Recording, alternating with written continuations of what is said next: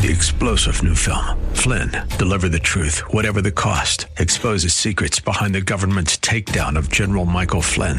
Flynn knew what the intel world had been up to. He ordered the first audit of the use of contractors. This set off alarm bells. He told the truth. He was the most dangerous person for Donald Trump to hire. They had to get rid of Flynn. Flynn, deliver the truth, whatever the cost. Available now. Watch it today. Go to salemnow.com. Salemnow.com. Welcome to The Firing Line. The Firing Line radio show is brought to you by Bullseye Sports in Riverside, the Riverside Indoor Shooting Range, CCW Safe, Maupin Financial Advisors, Cutting Edge Bullets for when you care enough to send the very best, Prado Olympic Shooting Park in Chino, and Vortex Optics, Vortex, the force of optics. And now your host, Philip Naiman.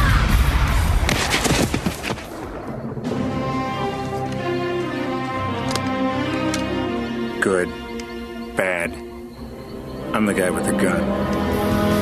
Hello, folks. Welcome to another edition of the first edition of the year of Firing Line Radio Show. This is Philip Naiman. I hope you had a great set of holidays there, Christmas and New Year's, and lots of changes here for 2018 for those of you in the Second Amendment world. It's kind of interesting. The uh, California Department of uh, Injustice um, has failed to give full regulations out for ammunition loading, but at the same time, they've legalized marijuana. So obviously, California politicians have their areas where they want to, to use the time and so forth, and Second Amendment protecting your rights isn't one of them.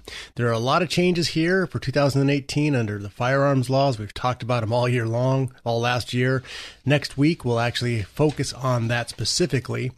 But this show, I wanted to finish up on a few things. We had a uh, cliffhanger in the month of December, where I had Dr. Stanley Campbell, the COO of CCW Safe Out, and Don West Esquire. Don West is a famous criminal attorney. He actually handled the Zimmerman case and amongst many others. Uh, we're talking about self defense shooting and kind of the four elements that we run into or that are similar in self defense shootings. Stan, you want to clarify that? Yeah, and, and, and actually, uh, I'm, I'm going to allow Don to step in. Um, you know, before we left last year, and Happy New Year to everyone, and I hope it was a safe New Year for you. Um, we we talked about a, couple of series that we're to you know share with the audience, and and and and Phil and um, the powers that be here, you know, saw you know the need to share information with with the audience and the listeners, you know, references self defense shooting cases. So we're to do a series as we move forward in the next several months. But this particular one, you know, um, we left off talking about the Zimmerman trial. And um, I want to have Don West step in and kind of break down, you know, uh, what we see and what we're calling the elements of self defense, if you don't mind, Don. Sure, happy to, Stan. Hey, Phil. Thanks Yes, for sir. having uh, thanks for having us back. Uh, we're so glad you made the time in your in your busy schedule here to uh, talk to us out here in Southern California because we are the neglected, uh, red-haired stepchildren of the firearm community. So thank you for helping us out here. Well, over to uh, to Stan's point, uh, we were trying to look at a way we could examine self-defense cases from around the country, and identified not so much legal elements, that is, not specific findings that the jury or the court would have to make, but sort of some common factors that seem to be important when you looked back and tried to analyze a self-defense incident. So again, to, to, ca- to capitalize to capitalize that, it's these are not legal elements in a justified self-defense shooting. These are just commonalities you've seen the DA focus on. Yes, yes. And uh, by not being legal elements, more specifically, that means that these are not specifically factors that would be written into the law that the prosecutor would have to prove beyond a reasonable doubt. A legal element is basically a piece of the law that has to be established beyond a reasonable doubt as uh, the prosecutor heads down the path toward a conviction. These elements, as we're calling them, are really more focus points and uh, point of view that we think, while may not meeting a strict legal standard, do shed some light and offer some insight into analyzing a self-defense case, and we think are probably pretty important factors from the moment of the event through the police investigation, an analysis by the district attorney and then ultimately aspects of the case that the jury will will take into account. They'll put themselves in the shoes of the defendant, the person on trial for uh, using self defense, and then we'll sort of take a look at how they saw this thing unfold. Those uh, those elements that we're talking about here for our purposes. One is uh, location. We've talked about that in more detail earlier. Location. Where did where did the event take place? Was it in someone's home? Was it in a uh, public area where everyone is allowed to be, and so forth? Sometimes the laws can vary a little bit depending on when it uh, where it takes place, but we do think that that is an important aspect uh, of a self-defense shooting. Uh, we're talking about Zimmerman specifically, and in this instance, the location of where the event took place was in a public area behind some townhomes in the uh, community where Zimmerman lived and where Trayvon Martin was visiting. The next sort of focal point on taking a look at self defense cases in general, we talk about escalation. And let me back up just for a second. Escalation can have a legal significance in that in most jurisdictions, if you provoke the use of force, if you are considered to be the initial aggressor legally, then you can sometimes void or uh, just you won't have the opportunity to use lawful self defense if you are considered the initial aggressor. Escalation is different than that. When we talk about escalation, we're talking about how the overall event unfolded and what may have been various points in time where either the attacker or the attacked may have made some decisions which caused the event to further escalate or may have actually de escalate the situation and uh, helped avoid completely a, uh, a violent confrontation. You know, I think it's it's one of the things like the best fight you've ever been in is the one you avoided. You know, it's that kind of a thing because it's if you have the chance to de-escalate something, that's that has to be where you go mm-hmm. because as we've talked about before with uh, you know the services CCW Safe has, if you're involved in a life and death self-defense incident, your life is fundamentally changed forever. And you know you're bringing on a world of legal issues whether you're in the right or not it's still going to happen to you and so de-escalation really that needs to be our mindset as ccw carriers you're not the aggressor right you're you're not the aggressor. You are the de-escalator in all times. Yeah, and, and then just to piggyback what you're saying, um, Phil, um, you know, our our greatest challenges this past year, I'm talking about for 2017, uh, for our members uh, was was brandishing acts and and road rage incidents. Um, I mean, you would think that our murder case would be more difficult, but it was actually those. It's the ones where you know people allow their ego to get the best of them and they do this escalation that we're talking about, you know, and, you know, they fail to drive away. They roll down their window to engage, um, invite the person closer. You know, all of those things will get you in trouble, and especially here in California, because we, we had a case here in California that was, well, I mean, the DA was really going after big charges for this, this gentleman. And, um, you know, we had to fight for him. Uh, and thank God, you know, we, we kept him from getting those felony charges. But I mean, it's not a game. I mean, these DAs are really going after you guys, especially in California. Uh, so you have to use your head and you know make sure that pulling that weapon, displaying that weapon, all of that is a last resort. And if you can just drive away and be a, a good witness instead of an involved person, that's what we need you guys to do. And think about this in California, folks. Look at the Attorney General, um, Jerry Brown, Kamala Harris, right? Becerra. All these people are rabid anti-gunners for the last what 20 years. So when you think about that, what is that department going to look like all the way down through er- everywhere? All of these DAs are going to re- reflect that because they all want to move up the food chain. So they're going to have kind of like political thought. So if they have an opportunity to throw the book at somebody on something like this and, and shed CCWs in a bad light, I'm going to bet you 50 bucks right now. Is that legal in this state? I don't know. Maybe maybe should bet some marijuana. I don't know. I, I'll bet you 50 bucks that they're going to take every chance they can to Yeah. go hardball on this. So you have to make sure you're protected on that. Don, I don't want to take any more of your time. Go ahead. But you make an excellent point, Phil, and, and let me underscore that by saying when we're talking about uh, avoiding a confrontation, if at all possible, I'm assuming that you had the legal right to defend yourself, and that ultimately that person will be acquitted or exonerated. I'm not talking about the guy who's trigger happy and is looking for trouble and then trying to get away with it. I'm talking about people that are legitimately in self defense scenarios where there might have possibly been some way to avoid it. And they didn't, and they acted in legal self defense. I defy finding anyone that's been involved in a lethal self defense shooting that hasn't been permanently affected by that experience emotionally, uh, financially, legally. Sometimes it'll take a year, two Right. years.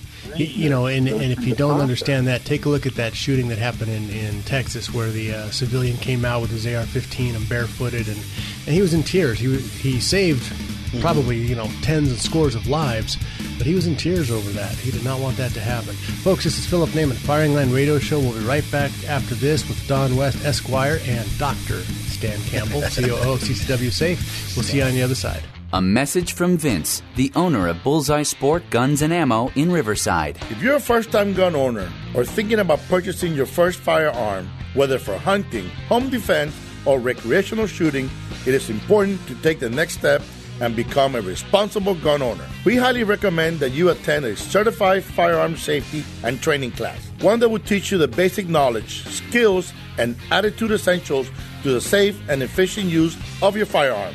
As a law abiding citizen, you have the right to self defense, and with that right comes an obligation to educate yourself on the laws and safety procedures needed to use a firearm properly. For information about certified firearm training classes, call Bullseye Sport in Riverside at 951 823 0211 or check out their schedule of classes at bullseyesport.com. Because at Bullseye Sport Guns and Ammo, we believe in safety first. 951 823 0211. Pull! Whether you're a gold medalist or new to the sport of shooting, you'll love Prado Olympic Shooting Park in Chino, where Olympians shoot. Prado's shotgun facility is world class, offering trap, skeet, and five stand, and the pistol and rifle ranges are safe and enjoyable shooting environments with professionals there to answer all your questions. Are you an experienced pistol shooter with an itch to take your skills to the next level? Discover the sport of practical shooting at one of the monthly events. Prado hosts IPSC shooting events open to the public every first and third Sunday with Prado Running Gun Club, blending accuracy, power, and speed with challenging multiple moving targets, penalty targets, and obstacles. Prado Olympic Shooting Park is a great place to teach your whole family about the safe and effective use of firearms. Bring the whole family for an exciting day at the shooting range. Call Prado Olympic Shooting Park at 909 597 4518. Online at shootprado.com. 909 597 4518. AM 590. The answer. This portion of the firing line is brought to you by Bullseye Sports in Riverside and cutting edge bullets for when you care enough to send the very best. All right, you primitive screwheads, listen up. See this? This is my boomstick. Hello, folks. Every week on the Firing Line Radio Show, the conversation revolves around firearms, hunting, gun rights afforded to all Americans under the Second Amendment to the Constitution. And our faithful companion in the battle to uphold these rights has been our longtime sponsor, Vince Torres at Bullseye Sports Guns and Ammo in Riverside. If you're not armed for protection or recreation, then Bullseye Sport in Riverside is where you need to go. For small arms, rifles, shotguns, ammos, accessories, and much more. And after you purchase that firearm, Vince and I highly recommend you attend a certified firearm safety and training course. And by CCW Safe Coverage. One that will teach you the basic knowledge, skills, and attitude essential to the safe and efficient use of your firearm. For more information on the certified firearm courses, call Bullseye Sport in Riverside, 951 823 0211. Visit their website, bullseyesport.com, for a schedule of classes because Bullseye Sports Guns and Ammo, they believe in safety first. 951 823 0211 or tap the AM 590 app. Vince is going to be on the show next week going over all the changes changes we have in 2018. So welcome him here next week, and uh, we'll go over that with them. So coming back here, I have uh, Don West Esquire. He's a criminal defense attorney. He's uh, famous for defending um, Zimmerman and uh, successfully defending Zimmerman, which wasn't the most easy of cases to defend. And we just talked about some of the four elements of, of self defense shooting. We talked about the location, escalation, de escalation, and we want to pick it up from there um, with reasonable fear, I think is the next one, right, Stan? Yeah. Hey, Don, did you have uh, just a little bit more to finish up on escalation? Well, just to wrap that up, escalation in our context is uh, sometimes you only know that by hindsight because you aren't necessarily aware of the significance of what you're doing at that moment and how it might affect the scenario. But there clearly are situations where you know that by what you say or how you act, that you are likely to provoke a more aggressive response or perhaps likely to de escalate. While escalation is the word we chose, the key word is de escalation and as Phil said, the best fight you can have is the one you don't, the one you avoid. Absolutely. Yeah, and then and then Phil, as you kind of move into that third area, and we're talking about reasonable fear. You know, um, I mean, we found that central to every self defense case uh, is the concept of reasonable fear. And before deploying deadly force, an individual must believe that the threat of great bodily harm or death at the hands of another is imminent. Okay. Uh, so anyone tasked with assessing whether a fear is reasonable will judge a self-defense scenario pretty much in two ways. Uh, they will decide if the fear was reasonable for the shooter, and they will decide if a hypothetical reasonable man, so someone else in that same situation, usually them, they'll put they'll place themselves, would have experienced justifiable fear in the same situation. So um, that's kind of generalizing it. So Don, kind of explain how reasonable fear came into play with uh, the Zimmerman trial. Oh yes, thank you. Uh, of course, at the end of the day, the jury had to decide whether Zimmerman acted lawfully, and this reasonable fear notion is really a legal element in the sense that what the jury's decision boils down to is taking a look at the scenario that Zimmerman was involved in and deciding whether knowing what he knew, that is, the background of the incident, his own personal background, his level of skill in defending himself or training, all of that stuff that led up to this, plus the exact circumstances of the confrontation would be reasonable to to believe that you were facing uh, imminent, meaning immediate likelihood of serious bodily harm or death. So, in other words, they decide if they were Zimmerman, would they, knowing what Zimmerman knew, would they have acted the same way? That's kind of the reasonable person standard. But I think the bottom line is the jury's going to take a look through the eyes of the person attacked and decide if they would have done the same thing in those circumstances talking more specifically about the facts of this case, we had this initial, perhaps misdirection on the question of physical ability and capacity. In every self defense case, one of the issues for the finder of fact, the jury, is looking at the abilities of each of the individuals involved to see if the response was reasonable. And did this and come into to, play with that with that photograph that was uh, circulated with an 11 year old boy, uh, Trayvon Martin, well, right? Yeah, I th- yeah, I think that was uh, the misdirection in the sense that the picture that was uh, displayed throughout the, the media was as Trayvon Martin as younger, thinner, smaller, prepubescent, clearly, yeah. Clearly, yeah. not someone who was physically capable without a weapon of seriously injuring or, or, or killing someone as large and as old as George Zimmerman. So that was a misdirection, but that's exactly the point. You have to take a look at that relationship and determine whether there is sort of a disproportion of ability and then whether the force used in response is reasonable and proportional. When you have someone using deadly force, uh, a gun, against someone who doesn't have a weapon, that I think becomes the most critical aspect uh, of the jury's decision.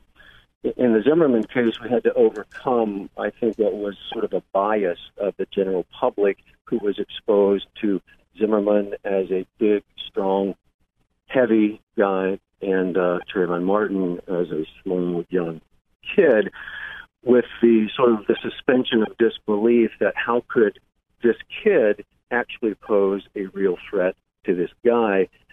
So much of a threat that this guy, Zimmerman, had to shoot a gun to defend himself.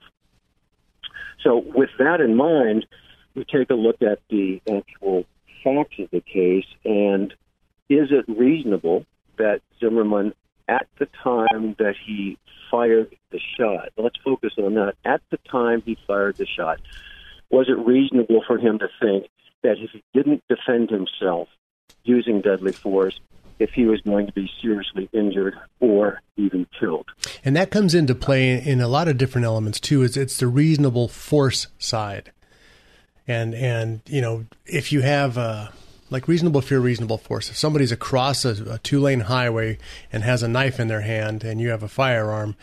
You really don't have reasonable fear they're going to cross 25 feet uh, without you being able to react, and you know, you're not going to shoot across a street because somebody has a knife over there. That's not a reasonable fear of your life. And the other thing well, is that's that's because the it isn't imminent. Right. It, they can't they can't hurt you at that moment. So you can have fear that if he were there next to you, that you would be seriously injured or killed, but he does not have the ability, the way you've described it, to actually inflict that harm. So you're right, exactly. And then the other thing is reasonable force. So if you know, and everything, everywhere we go, folks, things are videotaped. Hmm. You know, you don't even know you're on camera, but you're on camera. So you know, if there's a somebody was shot once, twice, you know, somebody emptied a magazine, you don't know. I mean, those things all play out really, really bad when it comes jury time. Correct? No, absolutely. And, and then also, uh, just to jump on that, Phil, uh, you know, the Maddox trial that we we worked this past summer, uh, that that Don played a big part in. Um, you know, th- that came up in that trial. You know, I mean, y- yes, we were able to uh, win the case, but um, um, absolutely believe, you know, that because the uh, the, the deceased um, didn't have a firearm and and our members shot him five times. That came up. They were trying to push for, you know, him being excessive, you know, and and the the judge kind of laid it out. Said if it was excessive, too many shots, you c- you could lean toward manslaughter. Right, right, Don. Well, that's exactly right, and I, I guess the um, the catchphrase would be that you have to justify every shot independently. And That's in interesting because um, when, when we hear about when you see some of the police officer shootings, I mean, some of the stuff on videotape, the gun is drawn and ten shots are done. I mean, we just saw one in Huntington Beach, a police officer involved shooting, Mm-hmm. and it was a justified shooting. But I mean, I think he shot him 10, 12 times, nine millimeter at five feet. You know, and it was just it was a one string of shots. Yeah. So are are we to be one shot reassess? I mean, do you keep shooting until the threat is down, like a police officer does? I mean, where, wre's that fine balance? that's tough, isn't You have it? 30 Because seconds to answer that. Yeah, thirty seconds to answer. that. Yeah, It- it- and you're talking about every situation being different, and the assessment is, of course, unique to that particular situation. Uh, the general rules you are allowed to shoot until the um, threat is neutralized. All of that is very real, but there's no clear standard on how long or how many shots. I think some defensive training programs, Dan, you can certainly talk to this uh, better than I, may include shooting, reevaluating, shooting more, but that's of course very dependent on the on the time and situation. Okay, we're gonna we're gonna hep, hop out to a to a break here. We'll pick it up right away here with uh, Don uh, West, Esquire, and Doctor Stan Campbell, CCW Safe. We'll be right back after this. Are you an expert marksman looking for a clean, safe place to shoot? Or maybe you've never shot a gun but want to learn? Well, the Riverside Indoor Shooting Range is the best place to work on your shooting skills, no matter what your experience level is. With 21,000 square feet of indoor range space, 35 shooting lanes, and an electronic target retrieval system, it means no line breaks and more trigger time. The friendly people at Riverside Indoor Shooting Range can answer all all your questions about firearms training, self defense training, firearm rentals, gunsmithing, archery, and more. And for the ladies, the Riverside chapter of The Well Armed Woman meets there the second Tuesday of each month for women of all experience levels. Looking for a great holiday gift for the shooting enthusiast in your life? During the month of December, get 10% off a full year's membership or 10% off any gift certificate of $40 or more. Riverside Indoor Shooting Range. For directions and info, log on to riversideindoorshootingrange.com. That's riversideindoorshootingrange.com. AM 590. The answer. This portion of the firing line is brought to you by the Riverside Indoor Shooting Range and CCW Safe. Spartans! Lay down your weapons! Persians! Come and get them! Hey folks, Philip Naiman, Firing Line Radio Show. Check us out on our Facebook page at Firing Line Radio Show or online at firinglineradio.com where you can get all the podcasts. And uh, matter of fact, I forgot to thank my guest who came in here last week. I had uh, Rex Reviews, rexreviews.org. They are doing the RX18 class at Bass Pro Shops. Going to be President's Day weekend in February. Go to rexreviews.org. If you want to learn about long range precision shooting, this is where you need to go. This is a great seminar. We're actually going to have a shooting day on uh, St. Patrick's Day weekend in March up in Avenal on the range we like to go to up there. So if you want to, to get involved in long range shooting, this is your opportunity. If you are long range shooting but would like to make first round hits at distance, this is your opportunity because we can all learn from the experts. So come out there with uh, Rex Tibor, Tiborasaurus Rex. We'll have a great time. That's at Bass Pro Shops on February President's Day week. I think it's the 16th, 17th of uh, February. And it's going to be a great time from uh, 10 to 6 It's a seminar. Check it out at rexreviews.org. So thank them for doing a couple of shows for me while I was out of town. But jumping right back into this, I've got Don West, Esquire, and Dr. Stan Campbell. Doctor, are we going to go into what kind of doctor you? No, we'll just leave that there, won't we? We'll just Stop let it. that lay. Lead that in 2017. Uh, he's the COO of CCW Safe. CCW Safe is the legal defense that you need to have for if you own a CCW. Here in uh, Riverside, San Bernardino County, we have lots of people with CCWs. You need to have this as your backup, and you're learning all about why. This is Don West was the one of the lead criminal defense attorneys for the Zimmerman case, and we're talking about that. As, as we just got through our last couple of sessions, we're talking about reasonable force um, in certain situations, and in the Zimmerman case, that came in into play in a different way. Yeah, and um, you know, just to to jump in there, um, Phil, we are. I'm gonna get have Don kind of move back into the reasonable fear aspect that we were t- discussing with with uh, the Zimmerman trial. You know, because there there were certain things that came up. Um, you know, for one, um, the the evidence in reference to you know uh, Zimmerman being punched in the nose and wrestled to the ground. Um, you know, um, also Don. Hey Don, if you could, l- let's talk about the the nine one one recording and and the eye and ear witnesses that came into play. Reference to that. Yes, of course. In this context of reasonable fear includes whether reasonable force was used and whether or not the person using that force reasonably believed that if they didn't, that they're going to be seriously injured or, or, or killed. And in the context of the Zimmerman case, one of the neighbors who was close enough to hear what was going on but wasn't able to see it because their blinds were down, they heard what started as a verbal exchange, and then they heard what was some scuffling. And they called 911. It was estimated maybe 20 seconds or so after they noticed the commotion that they were able to get through. And interestingly, for the next minute or so, as the neighbor is talking to the dispatcher, you can hear in the background the clear, clear yelling for help.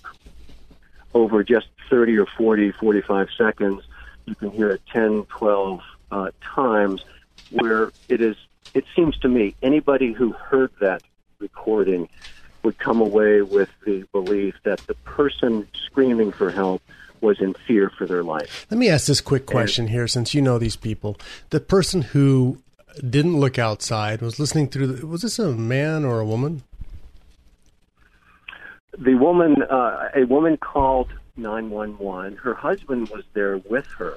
What they did was they called 911 and then moved back away from the porch they were on into the kitchen to talk to the police. I think they were confused and scared. I also think that it happened pretty quickly. And I do think, though, they made a conscious decision not to look outside, which would have required them to go to the door and open it or pull the blinds. And they clearly made a conscious decision not to go outside. Uh, like an ostrich, huh? These great, great neighbors. You want to have these people with your back. Yeah. Okay, go ahead. Well, what we do know from that recording is that there was a scuffle of some kind, and we know that there were pleas, cries for help. So one of the big issues in the case became who was screaming. Was it George Zimmerman or Trayvon Martin? Once law enforcement got there, it was clear that George Zimmerman had been injured. He had a bloody nose. He had uh, his nose was deviated. He had other cuts and scratches, and he had a number of welts on the back of his head, pretty good sized lumps that were uh, attributed to having his head um, slammed onto the concrete sidewalk that was right there. So he had injuries that the prosecutor tried to downplay. But at the same time, there was clear medical evidence that he could have lost consciousness at any point. One never knows when you're having your head banged against a hard surface which one is going to render you helpless or kill you. So I don't think that went over very well. And the bottom line was that it was George Zimmerman that was injured and uh, Trayvon Martin wasn't. The other most important aspect, I think, of the reasonableness of Zimmerman's uh, decision to shoot was well, two aspects. One, he didn't shoot right away. This recording goes on for over 40 seconds before the shot is fired. And we have an eyewitness who looks out, actually steps out on the back porch and sees the person clearly identified as George Zimmerman on his back, and the person identified as Trayvon Martin straddling him, mounting him, as he described, MMA style. Now, George Zimmerman made the foolish mistake of saying that he had been trained in martial arts. We wound up calling the owner of the gym where he worked out to say he really never had any training. He was not physical. He was as he described him, soft, so that he really didn't have the ability or the capacity, especially in that position, to defend himself physically. Um, we also knew that uh, Trayvon Martin was athletic. He had been a football player. He was pretty well developed, uh, muscular wise, physically for his age, and that he'd been in fights before, and that he clearly had superior knowledge and athletic ability. So when you put all of that together, Zimmerman being hit in the head, face, his head bashed on the concrete, in a vulnerable position, I think the jury ultimately realized that at the moment he decided to um, draw his gun and fire it, that it was reasonable that he believed if he didn't do it, he was going to be further injured or killed.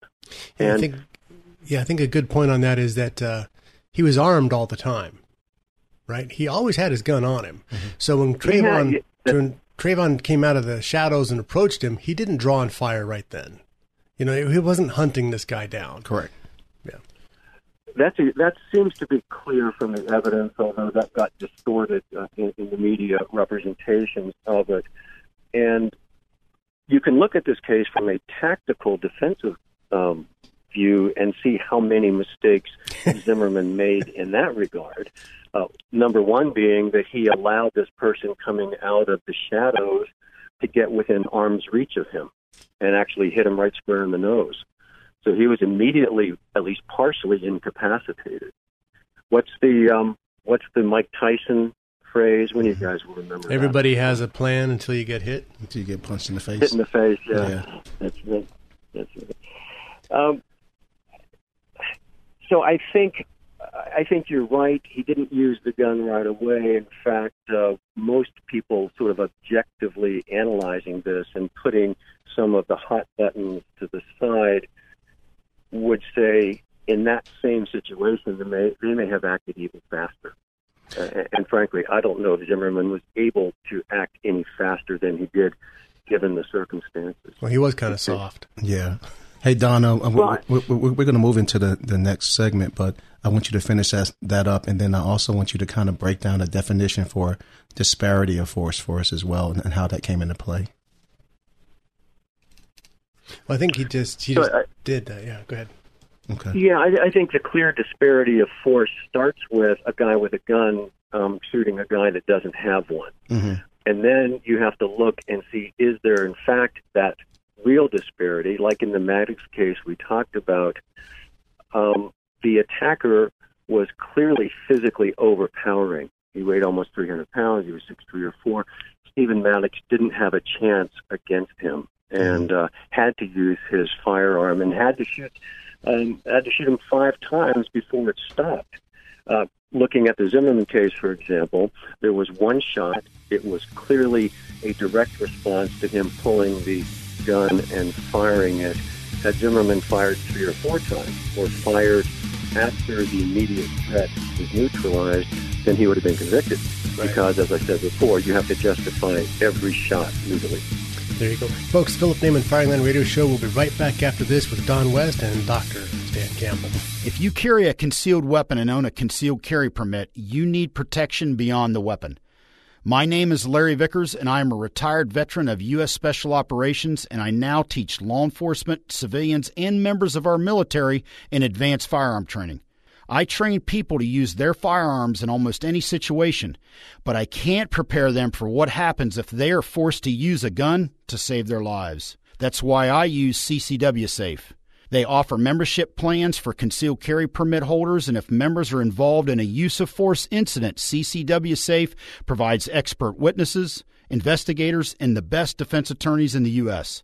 Yearly plans range from $99 for a single membership to $150 for a dual membership, and special plans are available for law enforcement and military. Members are required to have a valid concealed carry permit and must maintain their permit. Visit ccwsafe.com today. AM 590. The answer. This portion of the firing line is brought to you by Prado Olympic Shooting Park in Chino and Vortex Optics. Vortex, the force of optics. Are you not entertained? Are you not entertained? Is this not why you are here? Hey, folks, Philip Naiman Firing Line Radio Show. And as I've been telling you before, next week we're going to have Vince Torres on this show talking to you about all the changes and the laws that have happened for 2018. So he'll be here on. Uh, Next week's show. Also, on President's Day weekend in February, we have the Bass Pro Shops RX 18 Long Range Precision Shooting Seminar. You're going to want to be involved in that. We did it in uh, September. I think we had 45 guys show. It was a full room. It was a great time. Uh, so we're doing it again because there's a great need for it, and a lot of people went hunting in September. So, hey, this is February 16th, 17th. You're not hunting. Come on out for that at uh, Bass Pro Shops. Check out more at rexreviews.org. Joining me again, I have the estimable Don West Esquire and Doctor from Hunts Forever, called Doctor on this program. Dr. Stan Campbell, COO of CCW Safe. Um, and we only we only made that official because you asked me not to. Yeah. You know how I roll. I can't believe you fell for that. Yeah, you, you don't have many friends, and it's going to continue in 2018. so no matter how much I pay them, I yeah, no matter this. how much. You know, you know, and uh, before we get out, go too far, uh, you know, Don talked about some things, and so did you feel about, you know, reasonable fear and reasonable force, and you talked about a police shooting, and I just wanted to follow up real quick before we get off that, and and and and we're not telling anyone not to continue uh, to do what you're supposed to do to stay alive, which is to shoot until the threat has stopped. Uh, but but we are st- stating that you know you are during that shooting, you're going to have to you know reassess as you're pulling the trigger. Is it still a threat? You know, because I mean, we've seen cases in which um, the suspect is incapacitated, and the initial shooting was awesome, uh, meaning the response was proper and legal. And then, um, you know, there's a reload that goes on, and the person goes up and then, you know, finishes them off. You like, know, like that famous pharmacy the scene. pharmacy, scene, yeah, shooting.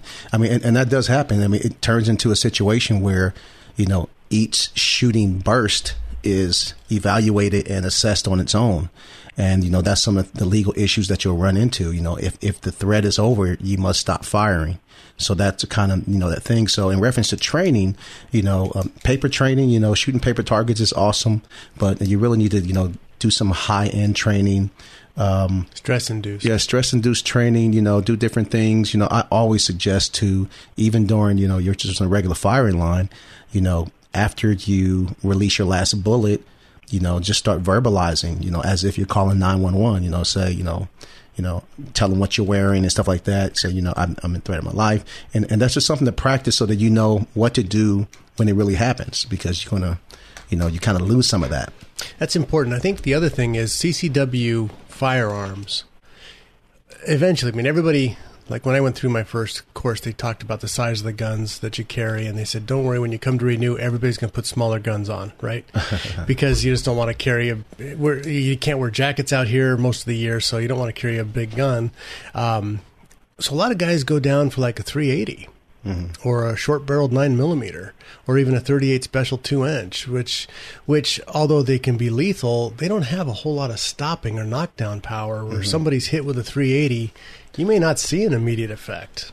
No, you're right, and, and then you know, and people must understand, especially those who don't shoot often or who don't go hunting, that um, you it's not like Hollywood. You know, you don't just shoot yeah. one shot and they flip over and do a backflip over a car you know, it's sometimes depending on you know. Well, the they do speed. with a couple of my guns, yeah. Yeah, with your guns, yes.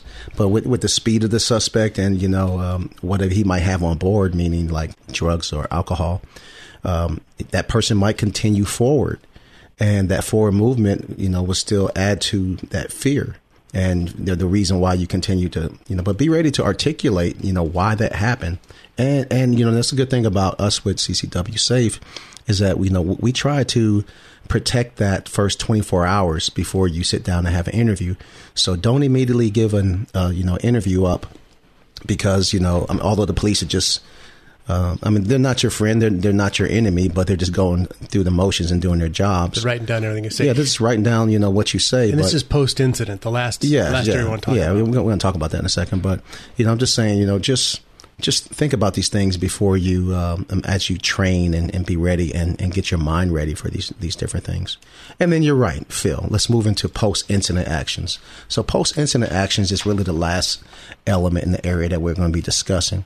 So once a person is fired in self defense, you know every action afterwards uh, will be scrutinized by law enforcement, and in effect, uh, their their decisions uh, regarding whether or not to press charges you know, if charges are filed, you know, the post incident actions will heavily impact uh, the defense strategy as well. You know, you have, um, you know, how many times the shooter fires, um, how he reports the shooting, how he cooperates with the police, whether he documents any injuries. All these factors, you know, become very important in the defense of your case as well. Most recent Facebook post. No, absolutely, yeah. I mean, we'll, we'll get into that, you know, as, as, Don follows through with this. So, Don, kind of talk about, um, you know, what George did on his post-incident actions, and you know, the pros and cons of of his actions. Let's uh, let's put that in uh, uh, back into the factual framework for a second. Keep in mind that uh, Zimmerman called the non-emergency number for the uh, Sanford Police Department several minutes before the shooting actually occurred. He saw Trayvon Martin walking. He didn't recognize him. He called and asked for a, an officer to respond. So everything that happened after that was with the knowledge that the police were on the way. It took just a few minutes. So if we fast forward to the shot itself, um, law enforcement was there in less than a minute. Uh, much different scenario than you would typically have. Also, there was a neighbor who had heard the shot and some of the commotion who did decide to come outside and got there probably less than 20 seconds after the shot was fired. So Zimmerman did most things right if we're looking at the important things number one, establish, yes, that you were the person that fired the shot and that you did it in self defense. Uh, if you hem and haw and say the gun went off by accident or I wasn't sure I meant it, you wind up pretty much gutting any self defense claim that you have. Self defense using deadly force is that you took those actions purposefully because you felt threatened enough that you were legally justified to do it. So Zimmerman said, Yes, I was being attacked. Uh, I shot. Uh, I shot.